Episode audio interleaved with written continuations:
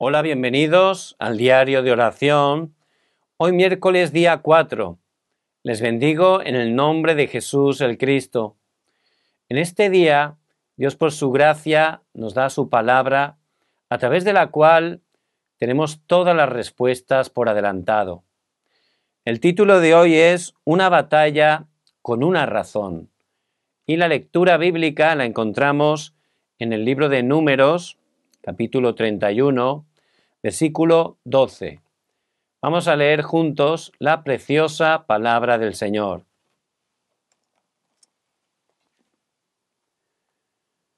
Y trajeron a Moisés y al sacerdote Eleazar y a la congregación de los hijos de Israel, los cautivos y el botín y los despojos al campamento en los llanos de Moab, que están junto al Jordán frente a Jericó. Satanás engaña al hombre para que no crea en Dios, con el fin de llevarlo a un estado de destrucción. Pero tenemos un método para triunfar completamente. Eso es la batalla espiritual. Dios nos ha llamado como embajadores de Cristo para que tengamos una batalla significativa. ¿Cómo desea que tengamos esta batalla? Primer punto.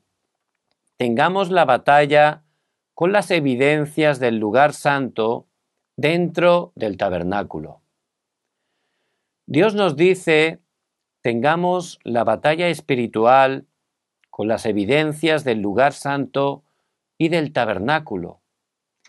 Jocabed, Moisés y Jetro pudieron sobrepasar la vida del desierto porque tuvieron como centro de su vida el tabernáculo y las evidencias del lugar santo mientras disfrutaban las bendiciones del trono celestial Nuevamente Dios nos dice que tengamos la batalla en el campo caído de las idolatrías y de la corrupción.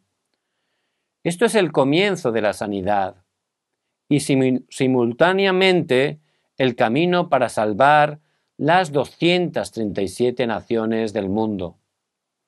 Segundo punto, tengamos la batalla para nuestros remanentes que son nuestro futuro. Dios nos dice que tengamos la batalla contra las tribus caídas en idolatría y contra los reyes que levantaron a los remanentes en la cumbre. La razón por que nos dijo que sonemos las trompetas en nuestros campos sin cesar es para que nos preparemos para salvar a la siguiente generación. En fin, tenemos que construir el templo de Dios para tener la guerra espiritual contra Satanás, que sigue engañando al hombre. El único método para solucionar los desastres y las tinieblas que están profundamente enraizadas es con el movimiento del templo y el tabernáculo. Nosotros ya somos las personas que tienen la batalla ganada.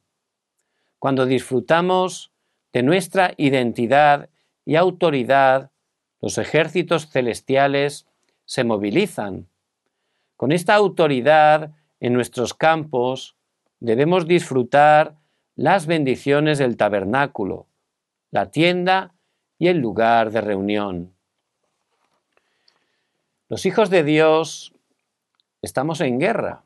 Hay una batalla que no se ve con nuestros ojos físicos, pero es una batalla espiritual que la palabra de Dios nos muestra. Es una batalla contra Satanás y las huestes de maldad, como aparece en Efesios 6:12. Y es una batalla que Jesús el Cristo ya ha vencido en la cruz.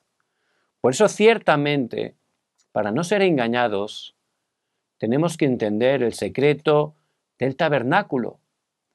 Estando concentrados en el culto a Dios para el cual hemos sido creados, a través del culto tomando el pacto eterno de Jesús el Cristo, orando, recibiendo la fuerza y el poder, ciertamente al orar se levantan las obras del reino de Dios.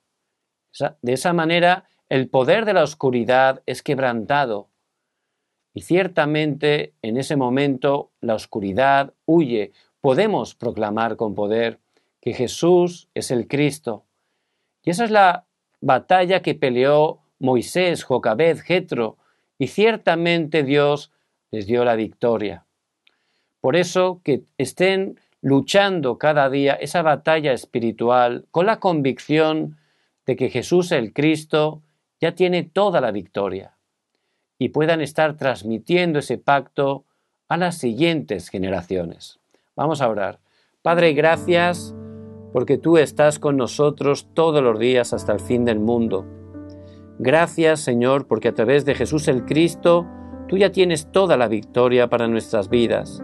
Que cada día podamos estar peleando esa buena batalla, tomando el pacto de Cristo, haciendo esa oración 24 horas para que tu Evangelio llegue hasta lo último de la tierra y a las siguientes generaciones. Oramos en el nombre de Jesucristo. Amén.